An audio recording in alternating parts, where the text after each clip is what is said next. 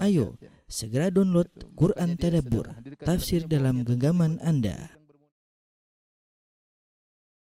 Bismillahirrahmanirrahim. Assalamualaikum warahmatullahi wabarakatuh. Alhamdulillahi ala ihsanih wa syukru lahu ala taufiqihi wa amtinanih wa asyhadu an la ilaha illallah wahdahu la syarika lahu ta'ziman li sya'nih wa asyhadu anna Muhammadan abduhu wa rasuluhu da'ila ridwanih.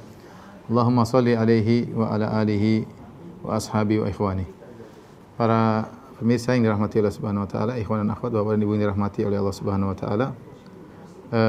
Di antara hal yang dituntut dari kita adalah mempertahankan iman, memperbaharui iman dan menambah iman, ya. Iman yang sudah Allah anugerahkan kepada kita, ya. Kita pertahankan, ya. Dan perlu kita perbaharui, ya. Karena dalam hadis Rasulullah SAW mengatakan innal iman la yakhlaq, bahwasanya iman itu mengusang sebagaimana baju yang usang, ya. Kalau tidak diperhatikan, kalau tidak dijaga, kalau tidak disiram, maka dia akan menjadi usang, ya. Ya, apalagi berlalu waktu yang lama dan kita jauh daripada siraman rohani, maka sedikit demi sedikit iman mulai berkurang. Kemudian Allah Subhanahu wa taala memerintahkan kita untuk menambah iman. Kata Allah Subhanahu wa taala, ya ayyuhalladzina amanu aminu billahi wa rasulihi wal kitabil ladzi nazzala ala rasulihi wal kitabil ladzi anzala min qabl. Kata Allah Subhanahu wa taala, wahai orang-orang yang beriman, berimanlah, ya. Jadi Allah mengatakan ya ayyuhalladzina amanu aminu, wahai orang yang beriman, berimanlah, ya. Sudah beriman disuruh beriman lagi, maksudnya apa? Pertahankanlah dan tambahlah imanmu. Ya. Aminu billahi, berimanlah kepada Allah, kepada Rasulnya, kepada kitab-kitabnya. Nah, pada kesempatan yang bahagia ini penting bagi kita untuk mempelajari sebab-sebab bertambahnya iman. Kita sadar kita hidup di zaman yang penuh dengan godaan, hal-hal yang banyak yang bisa menjadikan iman kita berkurang, ya, hal-hal yang membuat kita lalai daripada mengingat Allah Subhanahu wa taala. Saya akan sebutkan beberapa hal-hal yang bisa menambah keimanan. Akan tapi sebelumnya kita harus tahu kaedah tentang keimanan dalam Islam, ya. Kaedah iman yang penting, iman menurut Ahlus Sunnah, ya, wal Jamaah, ya. Al-iman menurut Al-Sunnah wal Jamaah. Apa definisi al-iman? Al-iman adalah i'tiqadun bil jinan, kemudian wal qaul bil lisan, wal amal bil arkan. Yazidu bit ta'at wa yanqus bil ma'siyah.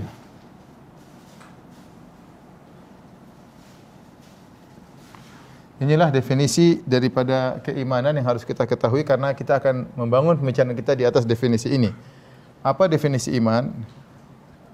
Yaitu keyakinan dengan hati. Keyakinan dengan hati. Kemudian perkataan dengan lisan.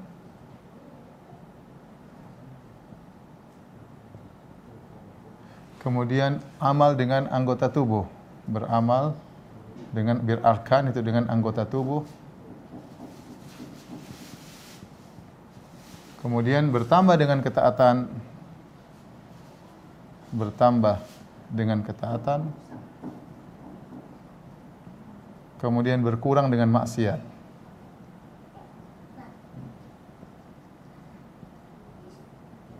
Inilah kesimpulan, ya, kesimpulan dari definisi iman. Iman adalah keyakinan dengan hati, perkataan dengan lisan, amal dengan anggota tubuh. Dia bisa bertambah dengan ketaatan dan dia bisa berkurang dengan kemaksiatan. Nah, tiga perkara ini, ya, disebut dengan kalau kita boleh bahasa kita dengan apa? Rukun iman, ya. apa bukan rukun iman, yaitu bagian-bagian dari iman.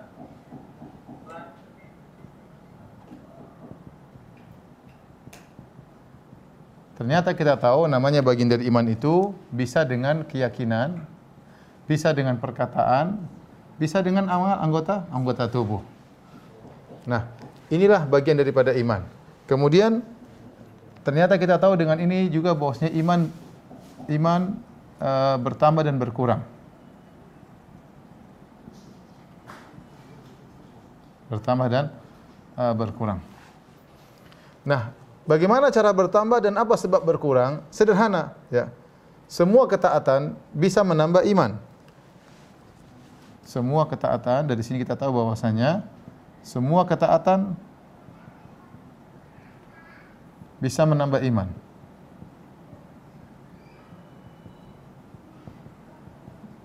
Kemudian kita tahu juga semua kemaksiat bisa mengurangi iman. Bisa mengurangi iman. Nah, ketaatan yang dimaksud di sini ini tadi adalah bagian-bagian dari keimanan. Ada ketaatan dengan hati, ada ketaatan dengan lisan, ada ketaatan dengan anggota tubuh. Inilah yang kalau kita semakin banyak kita kerjakan, maka akan semakin nambah iman kita. Dan ingat, semua maksiat yang kita kerjakan dengan berbagai macam model maksiat, ya, maksiat pun demikian. Maksiat pun bisa dengan maksiat hati, bisa maksiat lisan, bisa kemudian maksiat anggota tubuh, ya, sebagaimana ketaatan pun demikian, bisa keyakinan hati, bisa dengan lisan, bisa dengan anggota tubuh. Apa sih anggota-anggota keimanan? Para ulama membahas sebuah hadis yang Nabi SAW, hadis Abu Hurairah, SAW bersabda, al-imanu bid'un wa sab'una syu'bah a'laha kalimatu la ilaha illallah wa adnaha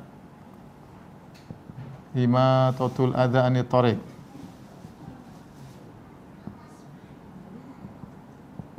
Wal haya'u minal syu'batun minal iman.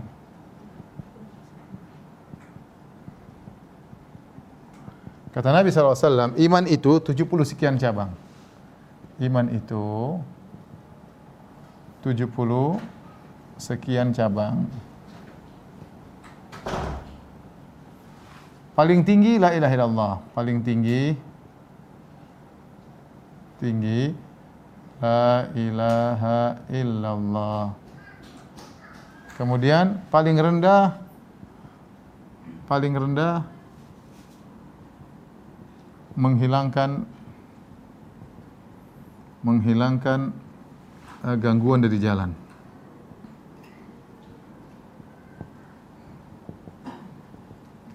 Kemudian dan rasa malu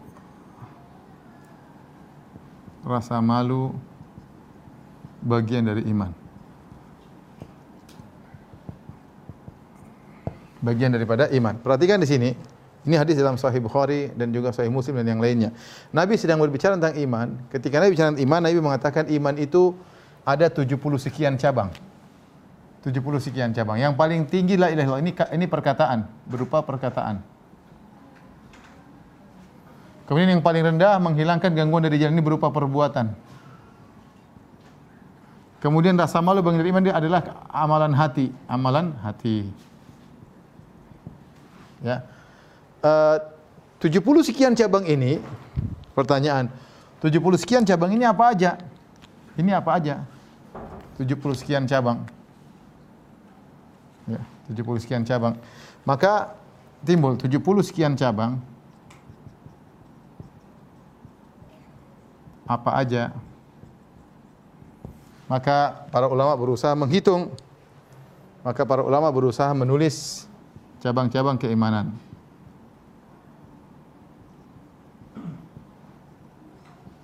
dengan melihat dalil-dalil baik dalam Al-Quran dan maupun dalam Sunnah, ya. Maka di antara yang menulis contoh misalnya Al-Baihaqi, ya, punya buku judulnya Syu'abul Iman. Kemudian misalnya Al-Halimi, ini mazhab Syafi'i semua, ya, punya buku Al-Minhaj fi syarah Syu'abul Iman, ya. Seperti itu. Jadi kalau kita buku Al-Baihaqi banyak bukunya. Jadi dia menyebutkan cabang pertama, cabang kedua, cabang ketiga, cabang seterusnya. Intinya kalau kita ingin menambah iman kita, buatlah cabang kita sebanyak-banyaknya. Intinya kalau ingin nambah iman kita,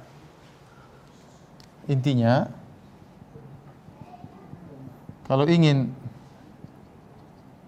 tambah iman kita, lakukan cabang keimanan sebanyak-banyaknya.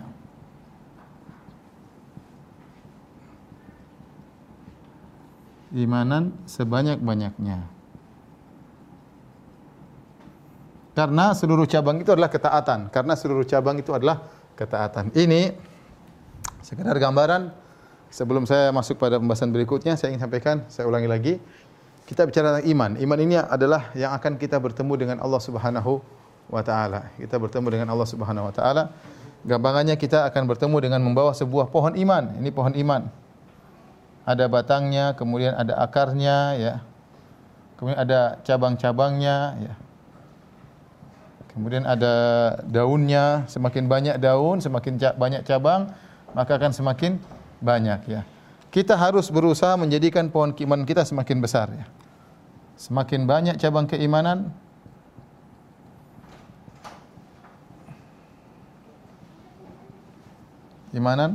semakin besar, semakin kokoh dan semakin rimbun, semakin besar pohonnya, ya, semakin bertambah keimanan. Taib, ini sebagai mukaddimah aja. Setelah ini baru kita masuk pada apa hal-hal yang mungkin bisa kita lakukan agar iman kita bertambah. Tapi saya perlu kasih tahu, inilah definisi iman. Iman itu adalah bisa dengan amalan hati, ya. Misalnya rasa takut kepada Allah itu iman, ya. Berharap kepada Allah itu iman. Ikhlas kepada Allah itu iman. Keyakinan dengan hati. Meyakini tentang Allah, nama-nama Allah itu iman. Meyakini sifat-sifat Allah itu iman. Meyakini tentang hari akhirat iman. Perkataan dengan lisan juga bisa iman. Dengan apa? Zikir, subhanallah, alhamdulillah, Allahu Akbar, berkata-kata yang baik. Bertutur kata yang baik kepada orang tua, kepada tetangga. Wal kalimatu thayyibatu shadaqah, perkataan yang baik sedekah, itu juga iman. Amal dengan anggota tubuh, ya, contohnya tadi menghilangkan gangguan dari jalan, salat misalnya, ya. Berjalan menuju ke masjid, berjalan menuju membantu orang yang susah, berjalan untuk menyambung silaturahmi, naik mobil kemudian menjenguk orang sakit. Ini anggota tubuh. Ingat, dia bisa tambah dengan ketaatan dan dia bisa berkurang dengan kemaksiatan. Caranya bertambah bagaimana? Lihat, kita berusaha tahu cabang-cabang keimanan banyak. Iman itu 70 sekian cabang, ya. Para ulama nulis cabang 1, cabang 2, ditanya Al-Baihaqi dalam bukunya, Al-Halimi dalam bukunya. Nah, dengan mengenal cabang-cabang tersebut, maka semakin banyak kita lakukan, berarti iman kita semakin bertambah. Semakin kita lakukan lawannya, semakin berkurang iman kita. Nah, tugas kita adalah bertemu dengan Allah dengan memperbesar pohon keimanan kita. Setelah ini mukaddimah, ya. Baru kita akan masuk pada pembahasan berikutnya setelah ini, ya, tentang sebab-sebab bertambahnya iman. Baik, tolong dihapus.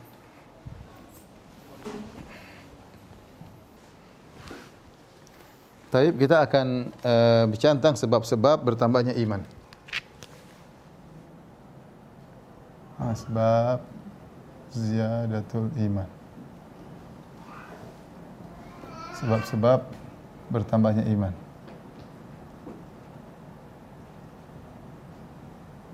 Ya.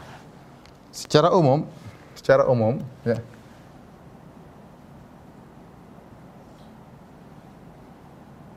Semua ketaatan menambah iman.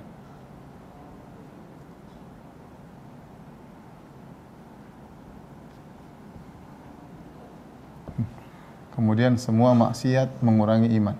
Semua maksiat, maksiat apapun mengurangi iman. Ini secara umum. Namun pada kesempatan ini yang akan kita bicarakan adalah secara khusus berkaitan dengan beberapa hal penting yang harus kita perhatikan ya, atau tips-tips untuk kalau kita bicara sebab-sebab bertambahnya iman, tips-tips bertambahnya iman ya. Boleh kita kasih judul tips-tips ya, karena ketaatan banyak ya, tapi kita tips-tips praktis ya. Bertambah iman, menambah iman. Di antara yang disebut oleh para ulama, di antaranya adalah yang pertama, menuntut ilmu. Ini yang paling penting, menuntut ilmu. Menuntut ilmu. Tadi sudah kita jelaskan, di antara cabang keimanan adalah keyakinan. Ya. Ini berkaitan dengan keyakinan. Berkaitan dengan apa? Keyakinan. Bagaimana kita mau nambah keyakinan kalau kita menuntut ilmu? Maka mau tidak mau kalau orang ingin ilmunya bertambah, dia menuntut ilmu. Di antara yang bisa dia lakukan dalam menuntut ilmu adalah membaca Quran. Baca Al-Quran, tapi bukan sembarang baca. Dengan tadabbur. Ini yang sering kita tidak lakukan. Ya, ya ikhwan, ya akhwat, bapak ibu membaca Quran dengan tadabbur ini sangat penting ya. Baca satu ayat, baca artinya, baca tafsirnya ya. Alhamdulillah banyak aplikasi, banyak bisa kita beli buku tafsir. Teman-teman UFA Office juga sudah menyiapkan tapi masih dalam perbaikan, yaitu Quran Tadabur. Ya, bisa di situ kita tinggal buka ayat, terjemahnya kita bisa lihat dan kita bisa tafsir, terjemahan ada, tafsir Arab juga ada. Penting ya, kalau enggak kita ikut kajian tentang tafsir. Quran ini adalah kitab yang paling cepat menambah iman seseorang. Ya, paling cepat menambah iman seorang jika dia bermuamalah dengan Al-Quran dengan benar. Lebih daripada kita baca-baca cerita-cerita, lebih jauh Al-Quran cepat sekali. Tapi jika dia bermuamalah dengan Al-Quran dengan cara yang benar, ya. Oleh karenanya, Allah mensifati Al-Quran apa? Wa shifa'un lima fi sudur, penyakit yang bagi obat bagi penyakit yang ada di hati, ya. Oleh karenanya, orang baca Al-Quran dia akan semakin bahagia, semakin nambah keimanan. Tapi caranya baca Quran dengan tadabbur.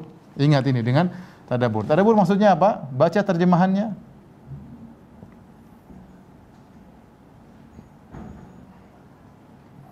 Kemudian baca tafsirnya. Ini penting ya. Orang dengan mudah menambah keimanan. Kemudian di antaranya misalnya belajar mengenal Asma'ul Husna. Mengenal Al-Asma'ul Husna dan sifat-sifat Allah. Ini juga di antara hal yang cepat membuat orang meningkat keimanan. Alhamdulillah di channel YouTube saya juga ada beberapa kajian tentang nama-nama Allah Al-Husna ya.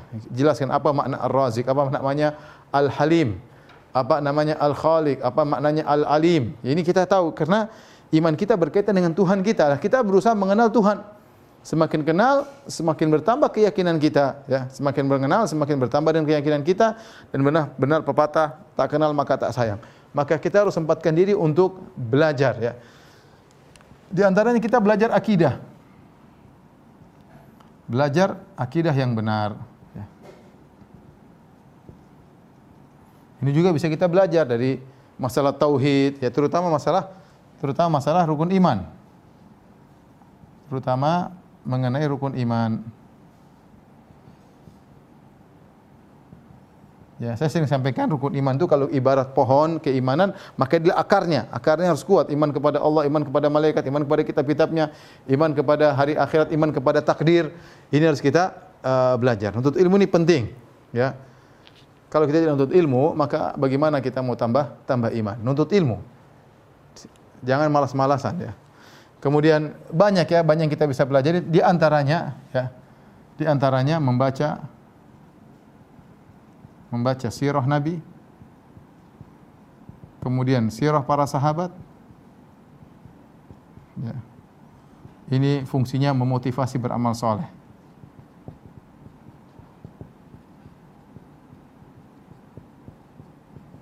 Ya. Baik. Di antaranya untuk ilmu ini sangat mudah menambah keimanan kita. Yang kedua, yang harus kita perhatikan adalah ta'atul khalawat.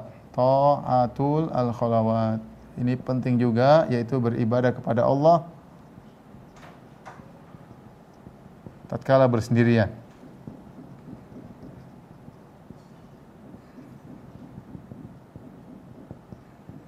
Ini sangat cepat untuk mencarger iman.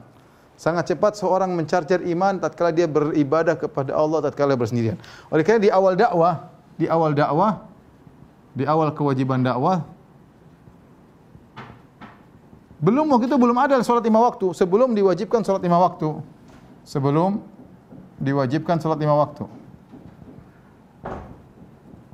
Salat 5 waktu di awal-awal dakwah, Nabi diperintahkan oleh Allah untuk salat malam.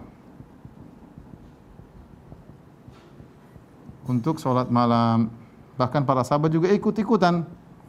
Allah berfirman, "Ya ayyuhal muzammil, qumil laila illa qalila." Qumil laila illa qalila.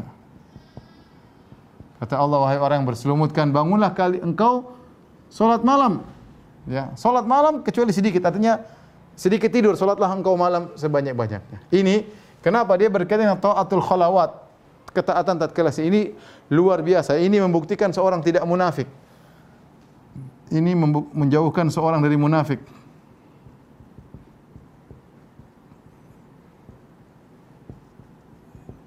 Kemunafikan. Kenapa? Karena dia beribadah murni kepada Allah Subhanahu wa taala. Beda kalau kita beribadah di depan banyak orang, ya, kita masih ada rasa ingin dipuji, ada rasa ingin ini diakui, dihormati. Ya, tapi kalau kita sendirian, sudah. Ini bukti kita tidak munafik. Dalam tatkala kita sendirian, kita semangat beribadah. Bukan tatkala di depan banyak orang. Ya. Makanya ketika Nabi SAW menjelaskan 7 golongan yang Allah naungi pada hari kiamat kelak, Nabi sebutkan 2 orang yang beribadah sendirian. Di antaranya Nabi sebutkan, ya, dalil, ya. Di antaranya 7 golongan yang Allah naungi pada hari kiamat kelak, di antaranya rajulun tasaddaqa bi yamini fa akhfaha la ta'lamu shimalu ma tunfiqu yaminuhu. Seorang yang bersedekah diam-diam.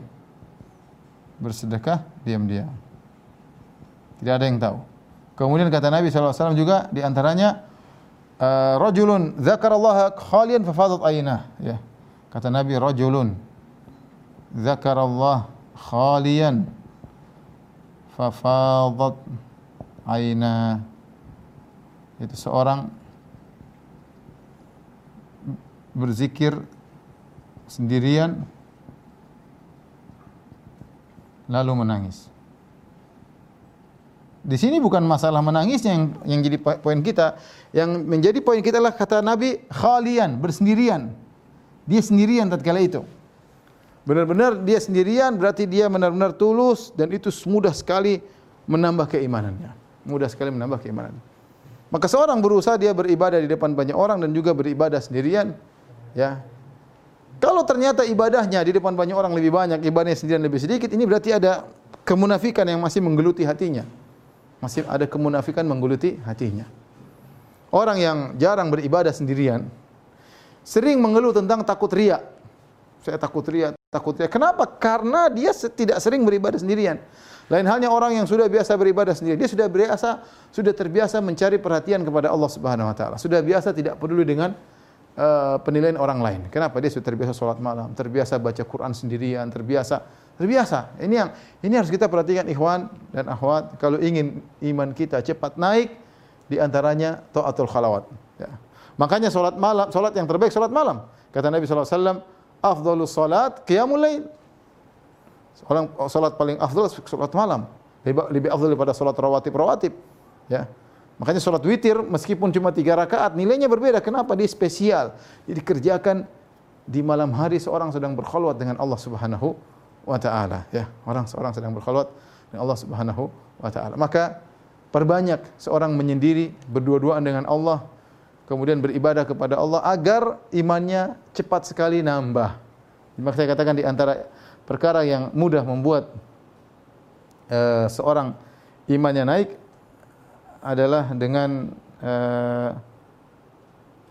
ibadah sendirian, ya. Beribadah kepada Allah tatkala bersendirian. Latih diri kita. Kalau kita sholat di rumah misalnya, nah kita sama istri kita nggak butuh. Istri mungkin tahu, anak-anak mungkin tahu, tapi itu bukan orang kita cari pujian. Beda kalau kita di depan banyak orang, ya. Maka latih diri kita untuk sering ibadah sendirian. Ya, baca Quran di rumah, sholat malam di rumah, sholat sunnah di rumah. Ini mudah menambah keimanan karena terbiasa kita berkhulwat dengan Allah Subhanahu wa taala. Tapi yang berikutnya, ya, di antara sebab yang menambah keimanan seorang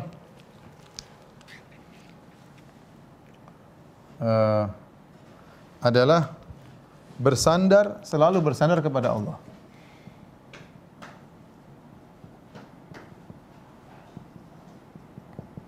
Kepada Allah dan tidak bersandar kepada diri sendiri,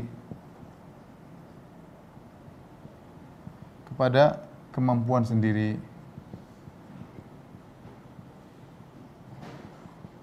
Di antara doa Nabi sallallahu alaihi wasallam, kata Nabi sallallahu alaihi wasallam, wala takilni ila nafsi tarfata ain. Artinya, ya Allah, jangan kau serahkan diriku kepada diriku. Ya Allah,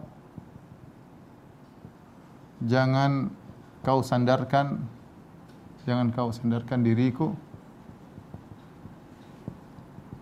diriku kepada jiwaku sendiri, sedikit pun, jiwaku sendiri, sekejap pun.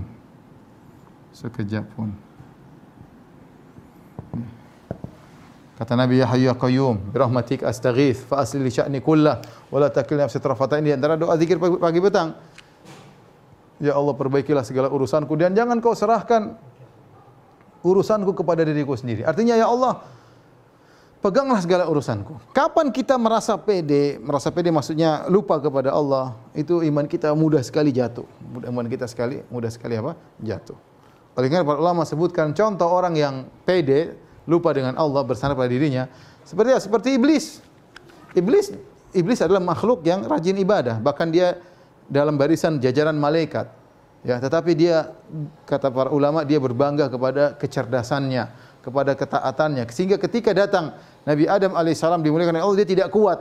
Situlah imannya nampak tergelincir, nampak dia jatuh. Ya, tadinya dia beriman, jadilah kemudian berubah menjadi iblis. Ya, jadi jangan terpukau dengan apa yang kita miliki. Jangan terpukau. Jadi maksud saya, kalau kita beribadah, jangan terpukau dengan ibadah kita. Maksudnya apa? Jangan terpukau dengan ibadah kita dengan kecerdasan dan pengalaman kita.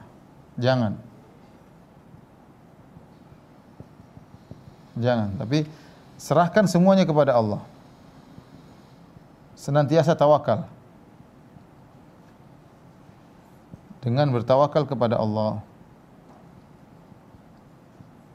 Ini biasakan hal ini. Ini ketika hati kita senantiasa tawakal kepada Allah, maka iman kita selalu naik dan selalu terjaga. Ya, seperti keluar rumah kita bilang Bismillahirrahmanirrahim. Masuk pasar kita ada doanya. Kita mau kemana ada doanya. Naik mau safar ada doanya. Selalu gitu. Mau tidur ada doanya. Bangun tidur ada doanya. Keluar rumah ada doanya. Masuk rumah ada doanya. Makan ada doanya. Semua paling tidak kita bilang Bismillah. Karena kita tahu kita ini sangat lemah. Kapan kita pede dengan kelebihan yang kita miliki sendiri tanpa bersandar kepada Allah, kita akan binasa. Contoh tadi saya bilang iblis tadi soleh. Tadinya soleh, bahkan sejajar dengan malaikat, gaulnya dengan malaikat karena saking solehnya meskipun dia di golongan jin. Tapi ketika datang ada ujian, diuji oleh Adam, pendatang baru yang Allah muliakan, dia tidak kuat. Akhirnya dia pun hasad, akhirnya dia terjerumus dalam neraka Jahannam. Dahulu ada seorang terkenal di Arab Saudi namanya Abdullah Al-Qasimi. Dia punya buku sampai sekarang masih ada judulnya, di antara bukunya 2 jilid tebal, Sira' Baina Tauhid Wal Washaniyah, pertarungan antara tauhid dengan penyembahan berhala. Dia membantah ateis, dia membantah banyak. Tapi kata para ulama, dia orangnya ketika sampai orang banyak yang muji, ketika dia dipuji-puji, kelihatan kata-kata sombongnya keluar dari perkataan, dari tulisannya. Apa yang terjadi pada dirinya? Di akhir hayat dia disebutkan murtad. Padahal dia ngabisi ateis. Dia bantah ateis. Dia bantah penyimpangan-penyimpangan. Kenapa orang kadang lupa diri, ya? Kagum dengan kelebihannya, padahal kita tahu kelebihan semua dari Allah Subhanahu wa taala, ya. Kelebihan semua dari Allah dan titipan dari Allah, dan Allah akan minta pertanggungjawaban. Tatkala seorang lalai dan dia bersandar kepada dirinya, hati-hati ikhwan. Ya, kita mungkin ibadah, jangan kita ujub, jangan kita wah karena saya enggak. Serahkan sama Allah. Karena kita kalau kita misalnya kita haji, oh karena saya begini maka saya bisa haji. Kita umroh karena saya, oh karena saya bisa dakwah, karena saya cerdas, karena saya, itu semua binasa. Buat iman kita langsung hancur. Hati-hati. Maka di antara hal yang membantu seorang agar imannya bisa bertahan bahkan bisa bertambah, senantiasa dia bertawakal kepada Allah Subhanahu wa taala, ya. Kemudian di antara hal yang membantu seorang untuk menambah keimanan, ada yang saya sebut dengan pengorbanan. Pengorbanan, ya. Bahasa Arabnya at-tadhiyah. At-tadhiyah. Ini pengorbanan ini biasanya Allah langsung sering ganti dengan keimanan, ya. Pengorbanan langsung diganti oleh Allah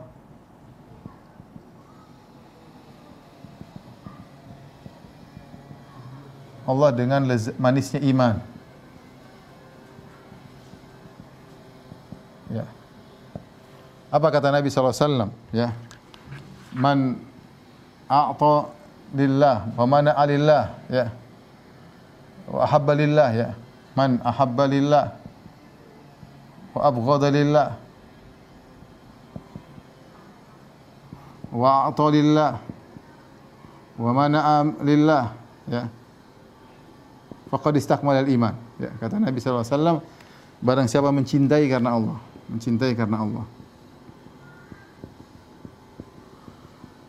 membenci karena Allah,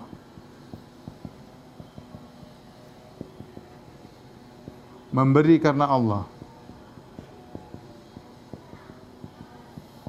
menahan karena Allah,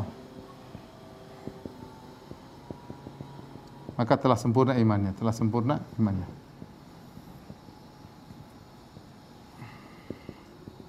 Atau kama qala Nabi sallallahu alaihi wasallam. Jadi seorang berusaha semuanya karena Allah Subhanahu wa taala.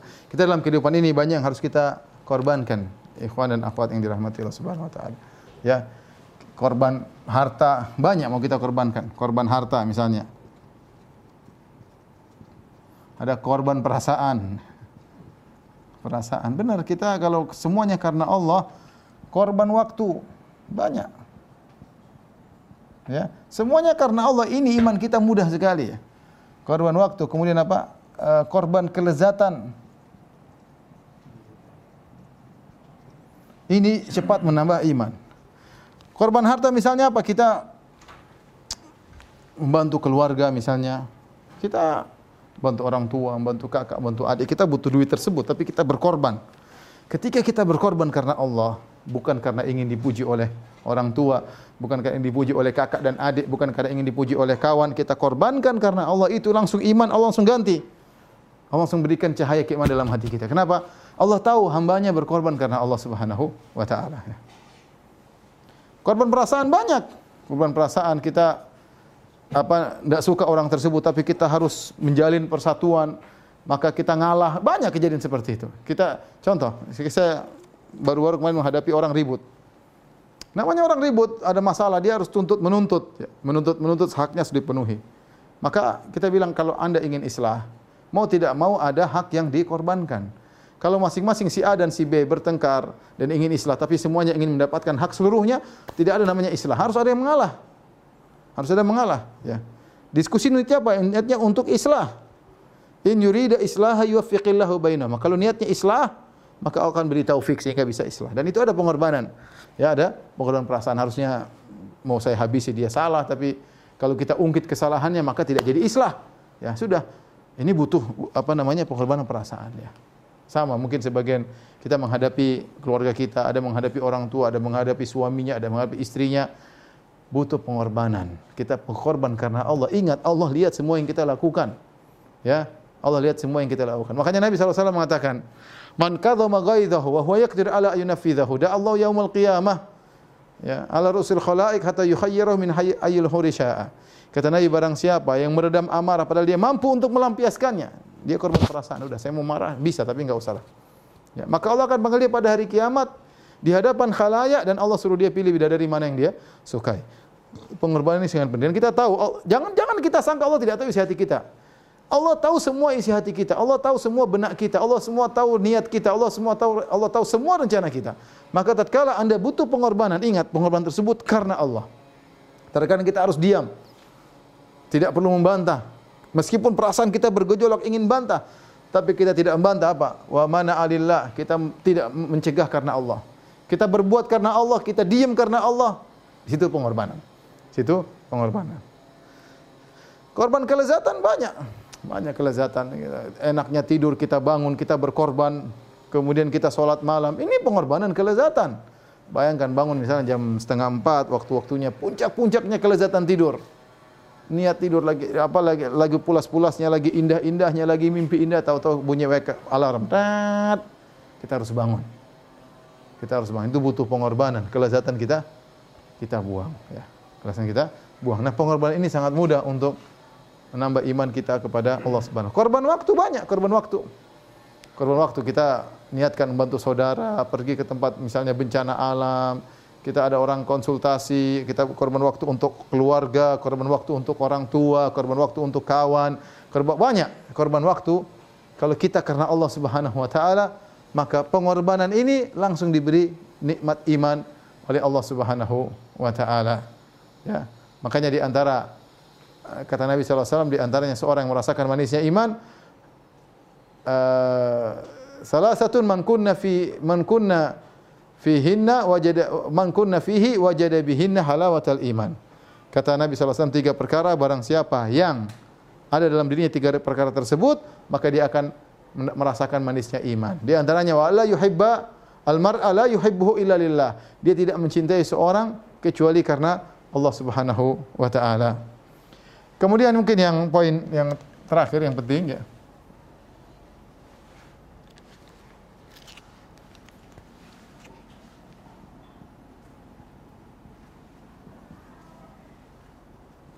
Ini poin yang sangat-sangat penting adalah suhbatul akhyar, ya.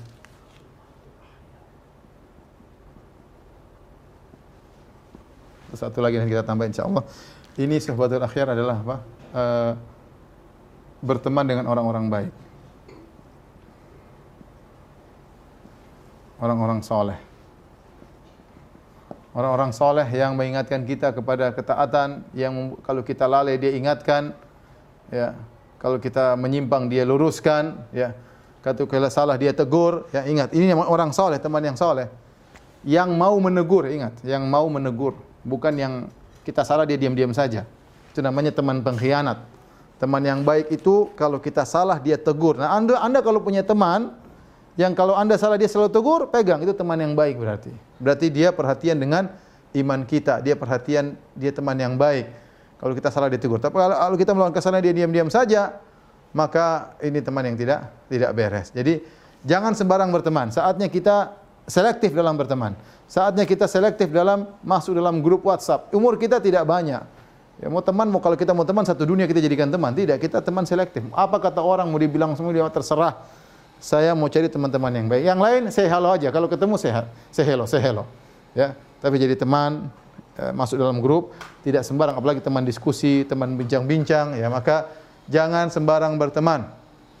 Ini sangat berpengaruh. Kalau kita milih teman yang baik, maka iman kita semakin mudah untuk naik. Kalau kita salah pilih teman, iman kita sangat mudah juga untuk hancur, ya. Maka seorang waspada dalam berteman. Taib yang terakhir mungkin yang sampaikan, yang ke-6 adalah menjaga waktu, memanfaatkan waktu. Terutama di zaman sekarang, jangan buang-buang waktu. Umur kita semakin berkurang, waktu bergulir dengan begitu cepat, ya. Dan terlalu banyak hadis tentang masalah ini. Misalnya Nabi SAW mengatakan, min husni islamil mar'i tarkuhu ma la ya'ni. Di antara keelokan agama seorang meninggalkan yang bukan urusannya. Udah, kalau bukan urusan kita enggak usah ngikut. Kita sekarang hidup di zaman yang banyak urusan orang kita tahu. Dengan adanya medsos kita tahu, urusan artis kita tahu, Urusan ini kita tahu, urusan itu olahragawan kita tahu, urusan otomotif kita tahu, urusan bisnisnya, urusan luar negeri kita tahu, semua kita mau tahu bisa. Urusan kecantikan, urusan tas, urusan dompet, urusan sendal, urusan apa semua bisa tahu. Ya. Ibu-ibu apa lagi ya? Urusan artis, suaminya artis meninggal, dia nangis. Suaminya sendiri dia omel-omelin ya. Oleh karenanya hati-hati. Waktu ini benar-benar berjalan dengan cepat kalau tidak kita jaga, sebagaimana perkataan Ali bin Abi Thalib, al-waktu kasayf illam taqta'uhu qata'aka. Waktu seperti pedang, kalau kau tidak putuskan untuk kebaikan, qata'aka, dia akan memutuskan engkau, menjerumuskan engkau dalam hal-hal yang buruk. Waktu kita terbatas. Kita banyak habis waktu untuk medsos, hati-hati. Sehingga waktu kita jarang baca Quran, solat duha tidak sempat, ikut pengajian tidak sempat, silaturahmi sama orang tua tidak sempat, zikir pagi petang dilupakan. Alasannya apa? Tidak ada waktu. Padahal waktu terbuang-buang, kita buang-buang untuk medsos, untuk dengar berita, untuk ini, untuk anu. Ya. Anak-anak tidak pernah kita cek, kapan kita ngobrol sama anak-anak, tidak pernah cek hafalannya, istri tidak pernah kita nasihati, suami tidak pernah kita nasihati. Kadang kita kehilangan tawa canda antara kita dengan istri, pulang sampai kamar masing-masing pegang HP. Ya akhi, gimana kita mau hidup dengan keimanan? Oleh karenanya yang penting, poin sangat penting di zaman sekarang ini, manfaatkan waktu, semua yang tidak bermanfaat hendaknya kita buang sejauh-jauhnya karena umur kita semakin berkurang. Ini kira-kira para ikhwan dan akhwat yang dirahmati Allah Subhanahu wa taala yang mungkin bisa saya sampaikan ya. Tentang hal-hal yang bisa menambah keimanan. Yang terakhir, banyak berdoa kepada Allah Subhanahu wa taala. Karena doa adalah kunci segalanya. Kita minta kepada Allah dan agar Allah mengkokohkan iman kita. Di antara doa yang paling banyak diucapkan oleh Nabi SAW, Ya muqallibal qulub, tsabbit qalbi ala dinik. Wahai pembolak-balik hati manusia, kokohkanlah hatiku di atas agamamu. Di antara doa yang kita sepelekan, padahal luar biasa manfaatnya, adalah ihdinas siratal mustaqim. Ya Allah, tunjukkanlah aku jalan yang lurus. Sungguhnya itu adalah minta dikokohkan iman dan minta ditambahkan iman. Tunjukkanlah kami jalan, aku jalan yang lurus. Yang jadi masalah, betapa sering kita baca doa tersebut tidak kita perhatikan. Oleh karena Nabi berlindung dari doa yang tidak didengar. Kata Nabi SAW, wa'udzubika min du'ain la yusma. Ya Allah, aku berlindung kepada engkau dari doa yang tidak didengar oleh Allah, tidak dikabulkan. Bukan karena Allah tidak mendengar, tapi karena kita yang ketika membaca, kita lalai. Kita lalai, hati kita kemana-mana. Ya, kata Nabi SAW, wa'lamu annallaha la yastajibu du'aan min qalbin ghafilin lahin. Ketahuilah Allah tidak mengabulkan doa dari orang yang hatinya lalai. Allah tidak kabulkan. Betapa kita ihdinas siratal mustaqim, pikiran kita kemana-mana, tidak konsen. Sehingga bagaimana Allah mengabulkan doa kita? Maka seorang berusaha bertakwa kepada Allah Subhanahu wa taala dan perhatian tatkala dia minta kepada Allah agar hatinya diluruskan. Kapan kita bermaksiat segera bertobat kepada Allah, kembali kepada Allah, kemudian kita menambah keimanan kita sedikit demi sedikit. Allah taala alam bisawab. Kalau ada yang bertanya saya persilakan. Baik, ada Ustaz. Ini sudah tadi langsung via chat yang bertanya dari seorang ikhwan. Apa ada derajatnya hati, lisan dan perbuatan iman lebih tinggi yang mana? Secara umum tentu hati yang paling tinggi. Ini secara umum. Tetapi tentu masing-masing punya bobot tersendiri ya. Dan kebanyakan ibadah bergabung tiga-tiganya ya. Ada kolerasi ya. Adapun misalnya secara umum yang masalah hati yang paling utama. Misalnya iman tentang sifat-sifat Allah, tentang nama-nama Allah, itu sangat mudah mencarger iman cepat luar biasa. Zikir kalau tanpa mengingat Allah ada pahalanya, tapi kurang, dia nambah iman sangat sedikit. Beda dengan orang berzikir sambil merenungkan apa yang dia ucapkan. Ini berarti ada hubungan ya, ada connect antara lisan dengan hati ya. Sama seperti salat, kalau seorang hanya sekedar salat, beda dengan ketika dia khusyuk, dia menghayati apa yang dia. Jadi ada hubungan antara amalan hati dengan amal jawari. Namun secara umum tentu yang paling afdal adalah berkaitan dengan hati. Tapi namun kita dapati banyak ibadah ada keterkaitan antara satu dengan yang lainnya. Tiga-tiganya kita kerjakan. Ya, kita ibadah tubuh kita kerjakan, salat ya, kemudian membantu misalnya orang dengan ngangkat, berjalan menuju silaturahmi kepada orang tua, menjenguk orang sakit, itu semua ibadah badan ya. Kemudian ibadah harta, jangan lupa zakat, sedekah ini juga ya. Kemudian ibadah lisan, jangan lupa banyak berzikir terutama di hari-hari seperti ini. Astagfirullah, alhamdulillah, la ilaha illallah, Allahu akbar, ya. Jangan lupa zikir pagi petang, ya. Kemudian ibadah hati tidak kalah pentingnya dengan belajar tentang akidah, tentang pentingnya tauhid, bahayanya syirik. Ya, semuanya kita kerjakan.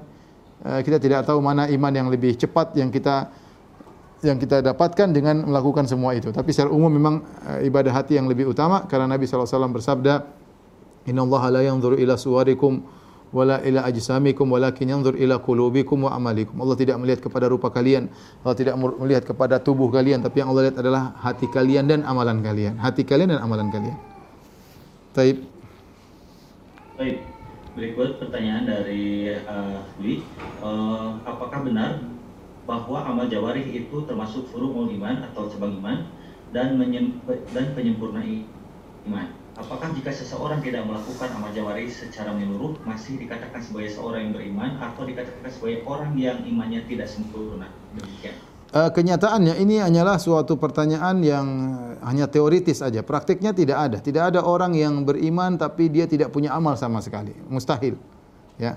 Karena kalau orang beriman, amal kan banyak. Senyum, amal, ya. Senyum, amal. Kemudian menghilangkan gangguan dari jalan, amal, ya. Berbuat baik kepada orang tua, amal. Senyum kepada tetangga, amal. Jadi sulit kalau kita membayangkan ada seorang punya iman tapi tidak punya amal sama sekali, itu sepertinya tidak ada. Ya, pasti orang punya iman, dia pasti ada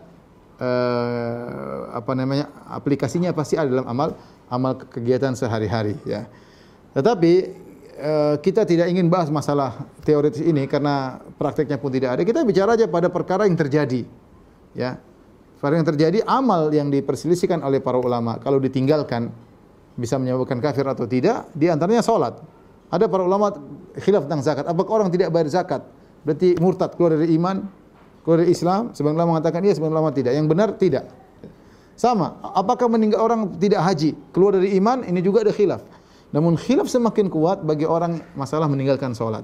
Apakah orang meninggalkan ini termasuk amal? Apakah dia meninggalkan sholat, dia kafir atau tidak? Meskipun dia haji, meskipun dia umrah, meskipun dia bayar zakat, meskipun dia puasa, namun dia tidak sholat sama sekali, apakah dia telah keluar Islam atau tidak? Maka ini khilaf di kalangan para ulama. Pendapat yang lebih kuat yang dipilih oleh Syekh Utsaimin rahimahullah ta'ala, jika seorang meninggalkan sholat secara total, sholat 5 waktu tidak, sholat sunnah pun tidak sama sekali, sholat Jumat pun tidak, sholat Id pun tidak, maka pendapat yang benar dia telah keluar dari Islam, meskipun dia punya amal-amal soleh yang lain. Wallahu a'lam bishawab.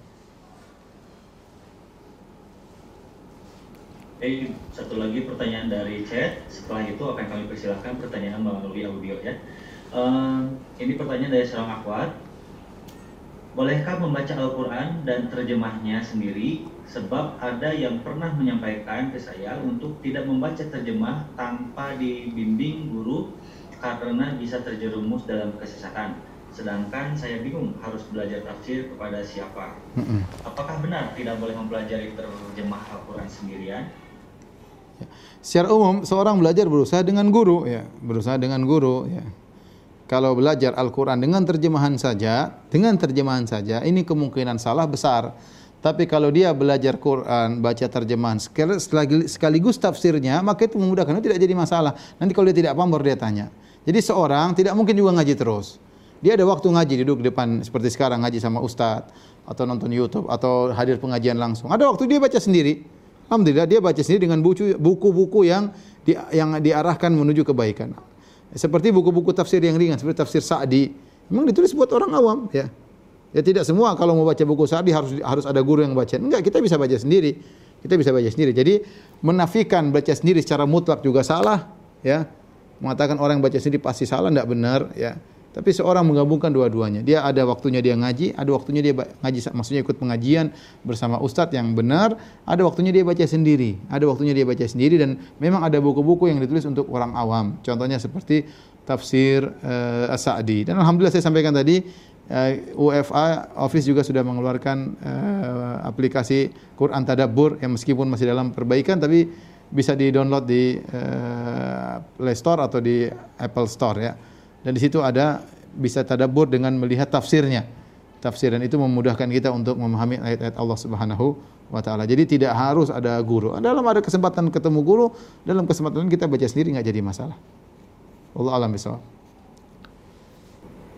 Baik, selanjutnya mungkin untuk Oka Wijaya Putra. Waalaikumsalam warahmatullahi wabarakatuh. Barakallahu fiik Ustaz atas ilmunya. Afwan, ana izin bertanya Ustaz. Ya. Salah satu yang cepat meningkatkan iman tadi Ustaz jelaskan bahwa menuntut ilmu Ustaz. Ya. Apakah apabila sebelum ngaji semakin jauh kita biasanya di awal-awal itu semangat ibadahnya misalnya mengerjakan sholat dan lain-lain itu lebih banyak kita lakukan dibanding menuntut ilmu, kemudian berjalannya waktu kita malah fokus dengan menuntut ilmu, namun seperti sholat duhanya ada beberapa yang menjadi kurang istiqomah, apakah itu termasuk salah karena waktu kita lebih banyak teralihkan dengan belajar Ustaz? Apakah hal itu salah? Karena secara pribadi yang ana rasakan bahwa ada hal yang menurun atau kurang terasa sempurna dari biasanya Ustaz. Mohon penjelasan Ustaz secara komplit. Afik. Yang pertama, menuntut ilmu memang harus tulus, ikhlas kepada Allah Subhanahu wa taala dengan niat untuk diamalkan. Bukan kita menuntut ilmu dalam rangka untuk menambah wawasan ya. Kita ilmu untuk kita yakini dan untuk kita amalkan. Oleh karenanya seharusnya ilmu membuat kita semakin banyak beribadah.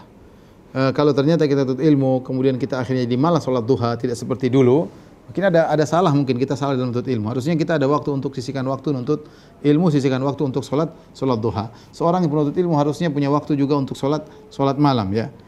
Jadi saya katakan kalau ilmu menjadikan seorang semakin malas beribadah berarti ada problem dalam tuntut ilmu tersebut ya.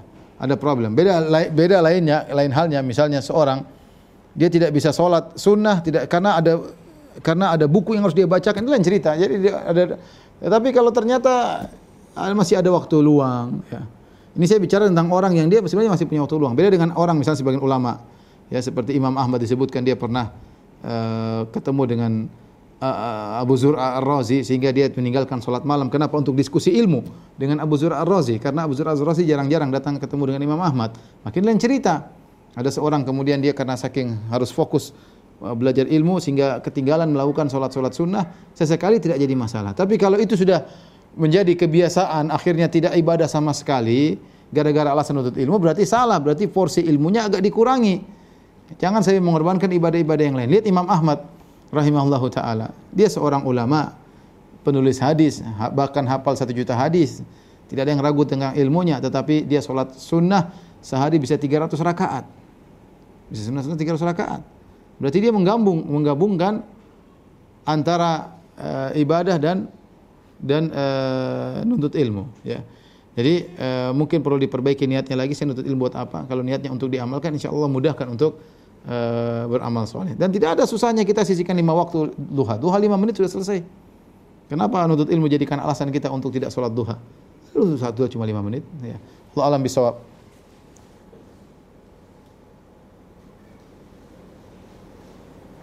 Baik. Untuk berikutnya pertanyaan dari Irfan Yunarda, tafadhol. Irfan Yunarda silakan. Assalamualaikum warahmatullahi wabarakatuh. Waalaikumsalam warahmatullahi wabarakatuh. Ya. Barakallahu fiik. Pertanyaan Ustaz. Ya.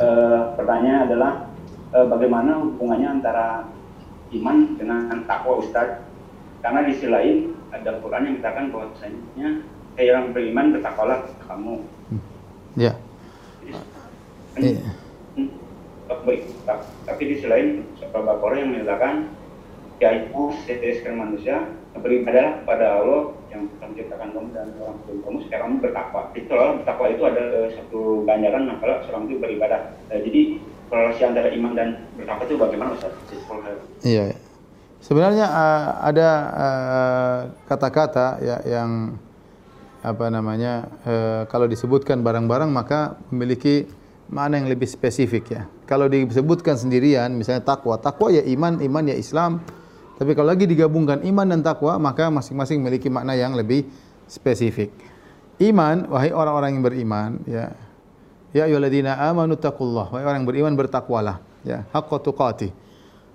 wahai orang yang beriman, yaitu namanya iman, yaitu berkaitan dengan keyakinan hati, ya, keyakinan hati seperti iman kepada Allah, iman kepada Rasulnya, iman kepada malaikat, iman kepada hari akhirat, iman kepada takdir.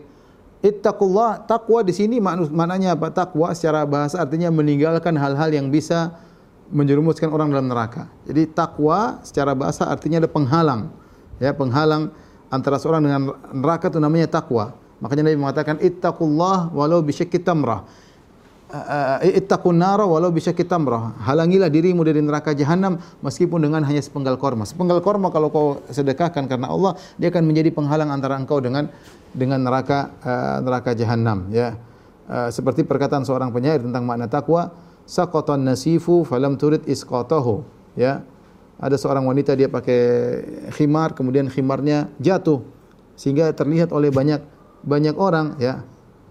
Maka fatana walathu wa taqatna bil yadi, maka kemudian wanita tersebut mengambil khimar atau cadarnya yang jatuh, kemudian wa taqatna bil yadi, maka dia menghalangi dirinya dari kami dengan tangannya, dia tutup wajahnya dengan tangannya agar tidak dilihat oleh orang-orang. Itu makna takwa. Takwa itu menghalang. Jadi ketika digabungkan iman dengan takwa, iman itu lebih umum, mencakup banyak hal. Takwa khusus pada hal-hal yang bisa menghalangi seorang dari neraka jahanam. Kata para ulama dikhususkan dengan meninggalkan maksiat-maksiat, karena semua maksiat yang dilakukan bisa mengantarkan orang kepada neraka jahanam. Jadi ini sebenarnya masalah umum dan khusus saja, ya. Namun saya ingatkan, ketika iman dan takwa disebut secara sendirian, iman ya sama dengan takwa, takwa sama dengan iman, ya. Ketika digabungkan maka takwa maknanya lebih spesifik, yaitu menjauhi hal-hal yang dilarang yang bisa menjerumuskan orang neraka jahanam. Allah alam bisawab. Baik, bisa. Mudah-mudahan jelas untuk Irfan Yudhana. Berikutnya. Adapun seperti firman Allah Subhanahu wa taala, ya ayyuhalladzina amanu kutiba alaikumus siyamu kama kutiba alladzina min qablikum la'allakum tattaqun, sama dengan la'allakum tu'minun misalnya. Jadi kalau sudah takwa disebut sendiri ya sama dengan iman, ya, sama dengan iman. Nah, kalau takwa disebut sendiri ya takwa ya iman, iman ya takwa. Iman juga kalau disebut sendiri iman ya iman, iman ya takwa, takwa ya iman. Tapi pertanyaan selanjutnya Ukti Yuniarti dan juga Umu Adam, silahkan pertanyaannya melalui chat, ya. Pertanyaannya silahkan dilayangkan melalui chat, boleh private chat ke moderator ataupun juga ke panitia lainnya. Berikutnya akan Anda bacakan pertanyaan dari chat atas nama Ahteri. Ustaz, apakah benar sholat witir boleh satu rakaat saja, lalu salam kemudian selesai? Dan apakah sholat sesudah badang isya bisa disebut sebagai qiyamul lail? Karena saya pernah ke India, orang muslim India bermazhab Hanafi, sesudah sholat isya mereka sholat banyak sekali, ada sekitar 8 rakaatan di luar Ramadan. Apakah itu termasuk qiyamul lail? Ya. Demikian. Tentunya sholat witir adalah bagian dari sholat dari qiyamul lail dan dia minimal satu rakaat, ya. Ya. Dalam hadis kata Nabi sallallahu alaihi wasallam, salatul lail masna masna, salat malam dua rakaat fa idza khasya ahdukum subha falyusalli wahidatan tutiru lahu ma qad shalla.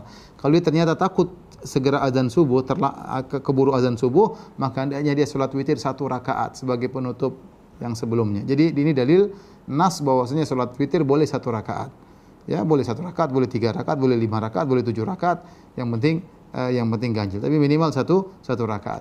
Adapun waktu qiyamul lail, waktu salat malam, maka benar sejak ba'da isya sampai sebelum azan subuh. Tetapi waktu-waktu ini pun berbeda-beda dari sisi keistimewaannya. Yang paling afdal adalah sepertiga malam yang terakhir. Tapi alhamdulillah waktu salat malam panjang, orang masing-masing mengetahui waktu mana yang bisa dia gunakan. Makanya waktu salat malam panjang. Bagi seorang yang tidak bisa bangun di sepertiga malam terakhir, maka hendaknya dia salat malam di awal malam. Bagi orang bisa bangun sepertiga malam terakhir, lebih utama dia tidur di awal malam dan dia bangun di sepertiga malam terakhir, kemudian dia sholat.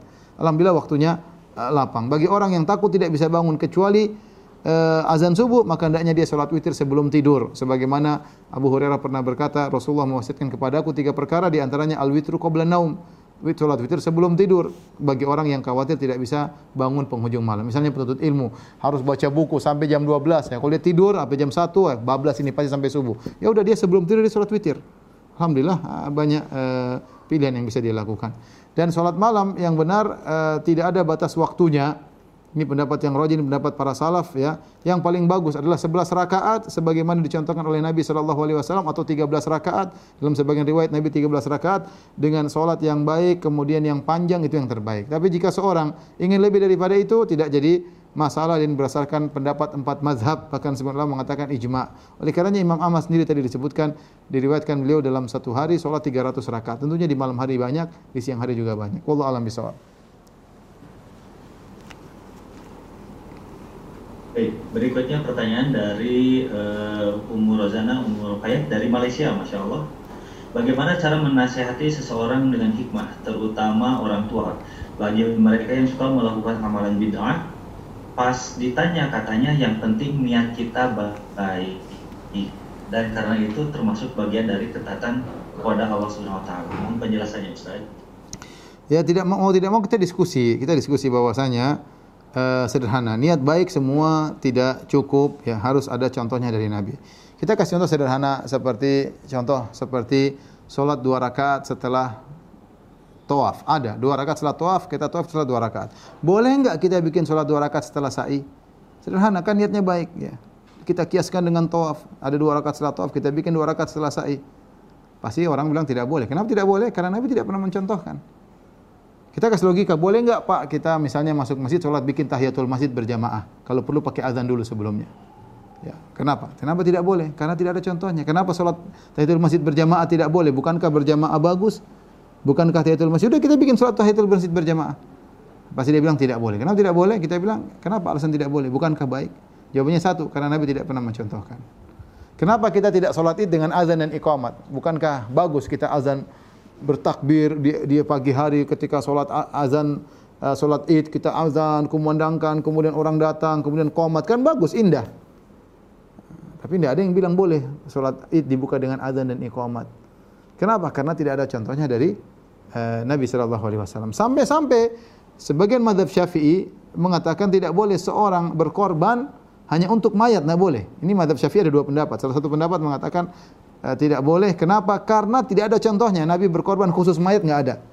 Nabi berkorban untuk dia dan untuk mayat, oke. Tapi kalau ini korban khusus untuk mayat, maka ini tidak pernah dicontoh oleh Nabi. Maka sebagian ulama melarang. Ya, kenapa? Karena mereka berhati-hati dalam masalah ini. Jadi paling tidak kita hanya kasih logika ya. Contoh seperti ketika ada seorang bersin di sisi Ibnu Umar, kemudian dia bersin, Hashim, dia bilang alhamdulillah wassalatu wassalamu ala rasulillah. Ditegur. Benar, bukan ke zikir bersin alhamdulillah, tapi jangan tambah salatu wassalamu ala rasulillah. Salatu wassalamu ala rasulillah itu zikir kapan saja boleh, tapi jangan dijadikan rangkaian zikir setelah bersin ya. Ya, nanti kita kalau kita akhirnya kita bisa kreasi, ya udah, saya juga makan dengan bersalawat. Bismillah salatu wassalamu ala rasulillah, baru kita makan. Atau bismillah Allahumma sholli ala Muhammad wa ala ali Muhammad kama shallaita ala Ibrahim wa ali Ibrahim. Nah, dari mana seperti itu? Ya. Dari mana? Bahkan ada alhamdulillah kemudian baca Al-Fatihah. Alhamdulillahirrahmanirrahim maliki yaumiddin. Enggak benar. Coba kalau ada orang bersin kemudian bersyashim kemudian dia baca alhamdulillahirabbil alamin arrahmanirrahim maliki yaumiddin iyyaka na'budu wa iyyaka nasta'in. Aneh. Apa memang baca Quran enggak boleh? Boleh, tapi ini bukan tempatnya baca Al-Fatihah. Logika begini ajak berpikir ya. Oleh karenanya kalau dia bisa bawakan hadis tentang Ibnu Mas'ud yang mengingkari orang berzikir dengan rame-rame ya. Halilul mi'ah, bertahlillah 100 kali rame-rame dengan paduan suara, maka Ibnu Mas'ud marah. Kemudian mereka berkata, "Ma nuridu illa khairan." Ya Ibnu Mas'ud, kita melakukan ini kecuali untuk mencari kebaikan. Ibnu Mas'ud sahabat senior berkata, "Wa kam min muridin lil khair lan yusibahu." Betapa banyak orang ingin mencari kebaikan, dia tidak mendapatkannya. Kenapa? Karena niat baik saja tidak cukup. Harus sesuai dengan sunnah Nabi. Sebagai contoh juga dalam masalah menyembelih. Ada dulu sebagian sahabat, dia niat baik, dia menyembelih sebelum sholat id. Maksudnya sebelum sholat idul adha, dia sembelih hewan sembelihan. Maksudnya apa? Supaya agar ketika orang selesai ulang sholat id, langsung bisa makan. Ternyata Nabi tegur, kata Nabi, syatu kasyatu lahmin. Sembelihanmu sembelih kambing biasa. Kenapa tidak dipotong pada waktunya? Jadi maksud saya, niat cuma niat doang, ya. maka tidak cukup, harus sesuai dengan sunnah Nabi Shallallahu Alaihi Wasallam. Kalau enggak, orang akan berkreasi bikin ibadah-ibadah. Saya sendiri pernah ditanya, Ustadz bagaimana hukum sholat birrul walidain? Saya bilang, mana sholat birrul walidain? Enggak ada sholat birrul walidain. Kita sholat berdoa untuk orang tua, namanya sholat birrul walidain, enggak ada contohnya. Nanti orang bikin sholat ini, sholat anu, sholat ini, kita enggak. Yang penting niatnya baik. Oh, enggak bisa. Niatnya baik tidak cukup. Kata Nabi SAW, man amila amalan laisa alaihi amruna fahuwa raddun. Barang saya melakukan suatu amalan tidak ada contoh dari kami, maka tertolak. Wallahu a'lam bishawab. Baik, pertanyaan berikutnya dari Al-Hadian Abu Zidan. Barakallahu fiikum. Saya izin bertanya, apakah setiap masalah permasalahan ini apa maksudnya? Apakah setiap masalahan bertanya kepada ahlinya, baik itu masalah dunia atau masalah akhirat? Apakah itu termasuk ke dalam salah satu bentuk tawakal? Tentunya kita, kata Nabi SAW, ihris ala ma yanfa'uk wasta'in billah. Semangatlah engkau untuk mencari yang bermanfaat bagimu.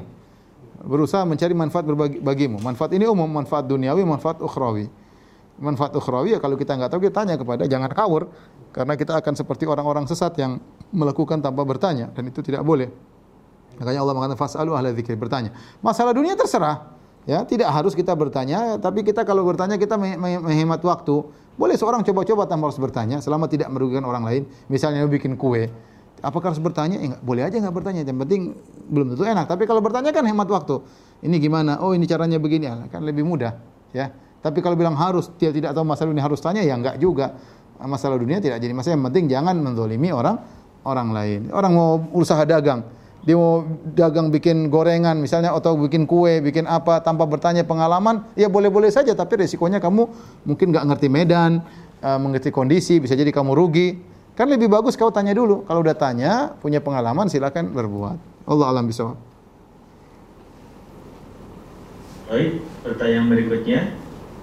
Assalamualaikum Ustaz, izin bertanya bagaimana menasihati teman yang belum berhijab dan suka ghibah tanpa menyinggung perasaannya dan tanpa membuat hubungan pertemanan, karena jujur Ana masih takut dan sungkan untuk menasihati teman Ana itu karena takut membuat hubungan pertemanan menjadi renggang.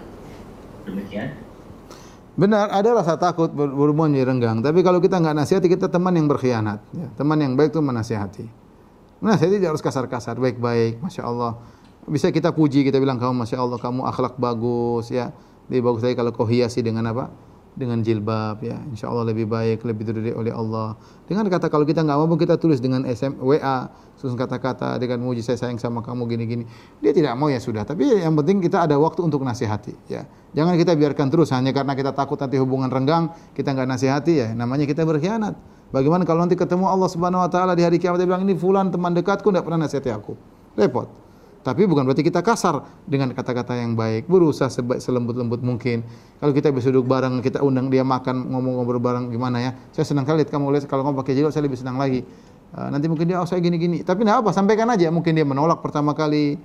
Tapi harus disampaikan, jangan dibiarkan, ya. Harus disampaikan. Wallahu a'lam bishawab. Tapi pertanyaan terakhir kali ya, boleh? Pertanyaan terakhir, okay, boleh ya. Ustaz, siap. Ya. Ini berikutnya dari Hasan Tot Joko dari Cilegon. Assalamualaikum Ustaz. Waalaikumsalam. Semoga Allah Ta'ala melindungi dan menjaga Ustaz sekeluarga. Zikir ba'da subuh dan ba'da maghrib, la ilaha illallah dan seterusnya, ada yang memakai yuhi dan ada yang tidak memakai yuhi. Mana yang seharusnya? Demikian. Saya tidak tahu riwayat yang ada tambahan yuhyi wa yumit wa huwa ala kulli syai'in qadir. Yang setahu saya tidak ada tambahan tersebut. La ilaha illallah syarikalahul mulku wal hamdu wa huwa ala kulli syai'in qadir. Itu tergantung riwayat. Riwayat yang tambahan yuhyi wa yumit saya tidak tahu, saya belum mengecek apakah ada atau tidak. Tapi yang tanpa yuhyi wa yumit jelas ada, ya. Jelas ada. Tapi seandainya ada tambahan maka kita boleh amalkan, karena Nabi terkadang variasi dalam zikir. Tapi kalau Nabi tidak tambahkan, lebih bagus kita yang datang riwayat yang sahih. Tapi saya katakan tadi yang ada tambahan yuhyi wa yumit, saya belum cek sahih atau tidak. Adapun yang tidak ada tambahan jelas itu sahih, ya. Demikian para ikhwan dan akhwat, Bapak dan Ibu rahmatillah subhanahu wa taala, apa yang saya sampaikan pada kesempatan kali ini, semoga Allah Subhanahu wa taala menjadikan kita bisa mengamalkan ilmu yang telah kita dapatkan. Ilmu tersebut menjadi hujah pembela kita pada hari kiamat, bukan yang menyerang kita pada hari kiamat, dan semoga Allah mengampuni dosa-dosa kita. Wabillahi taufiq wal hidayah. Assalamualaikum warahmatullahi wabarakatuh.